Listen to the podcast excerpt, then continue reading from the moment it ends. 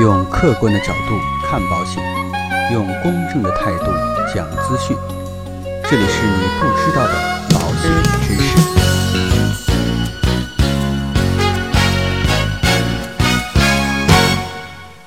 好，各位亲爱的朋友们，前几天啊又在出差，所以呢，我们节目更新的时间又往后推了两天。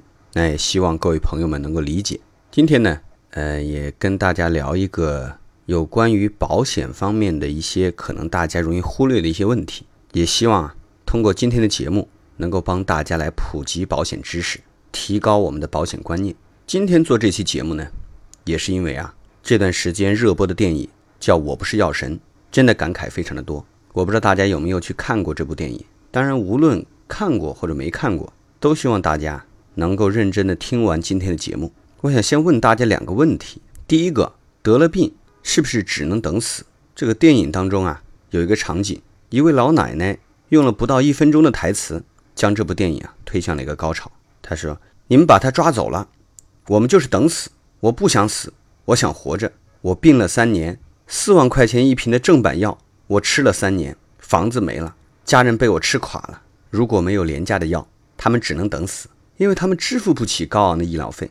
其实我在想，在未来治疗疾病的药物都有可能研制出来，特别是那些新药、特药。但是能否支付起高昂的医疗费，一定是一个很大的问题。如果说每个人都能拥有一份重疾险，那就不会因为没有钱治病而等死。第二个问题呢，就是自杀有没有解决家庭经济问题呢？电影里面也有这样的一个场景：面对疾病的折磨，面对高昂的医疗费用。吕受益啊，最终还是选择了自杀。那是因为他不愿意因为自己而导致整个家庭破产。其实我在想，选择自杀固然能省下疾病治疗费用，但是说没有家庭经济支柱的日子，妻子、孩子该如何生存呢？如果每个人都能拥有一份寿险，那就不会因为自己离开，让家庭无法正常的生活下去。当然啊，这就到了我们今天的主题。今天呢？我们就跟大家详细的去讲解一下，自杀作为保险公司会赔钱吗？自杀呢是指故意剥夺自己生命的行为。如果说是没有主观上的故意，就不能叫自杀。在人寿保险合同当中，一般都将自杀作为免责条款来规定。但是呢，也有特例。自杀呢还分为两种情况。第一个呢叫被保险人蓄意自杀，通过保险方式谋取保险金。那部分保险啊。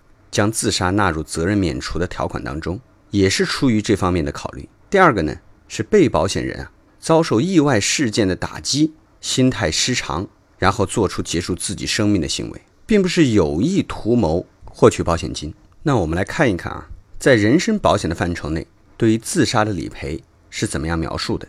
第一个，我们来看一下寿险，为了保障投保人、被保险人、受益人的利益，在很多人寿保险合同当中。都将自杀条款列入保险责任范围，但是呢，它规定保险合同生效一定期限后，一般情况下是两年，发生被保险人自杀的行为，这样的保险公司才承担给付保险金的责任。也就是说啊，被保险人自合同成立或者生效力恢复之日两年之后自杀的，这个是可以赔偿保险金的。那为什么会设定这个两年的期限呢？这是根据心理学的调查，一个人。在一两年以前开始谋划自己的自杀计划，那这一自杀计划的图谋维持到两年这样的一个期限，然后最后去选择自杀的这个可能性很小。因此啊，自杀条款的规定既可以避免道德风险危险的发生，也可以最大限度的去保障被保险人和受益人的利益。根据《中华人民共和国保险法》第六十六条规定，以死亡为给付保险金条件的合同，被保险人自杀的。除本条第二款规定外，保险公司啊不承担给付保险金的责任。但对于投保人已支付的保险费，保险人呢应该按照保单退还其现金价值。这个条款的第二条是这样说的：以死亡为给付保险金条件的合同，自成立之日起满两年后，如果被保险人自杀的，保险人可以按照合同给付保险金。在这里呢有一个特别说明。根据长期人寿保险终止复效条款的特点，计算自杀年限还有另外一个起始点，那就是保险合同复效时重新计算。那重疾险里面是怎么去规定自杀条款的呢？关于重疾险的免责条款当中，没有明确列出关于自杀的赔付条件。这个原因是重疾险啊，只有在发生保险合同中约定的重疾或是轻症，才能构成保险事故。所以啊，购买了重疾险，发生自杀的情况是不可以赔付保险金的。第三个呢，我们来看看意外险。意外险呢，必须符合外来的。非本意的、突发的、非疾病的条件，才能构成这个合同的保险事故。被保险人自伤或自杀，明显是主观的、本意的、非突发的，也就没有办法去构成意外险所定义的保险事故。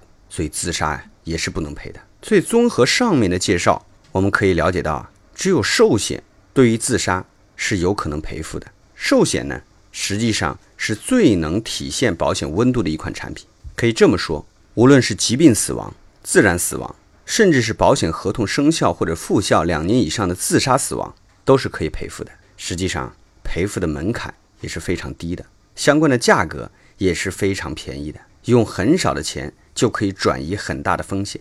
所以，如果说有经济能力的情况之下，每个人呢都应该拥有至少一百万的定期寿险，让自己啊留钱留爱不留债。那今天的节目到这里就告一段落了。让我们下期再见。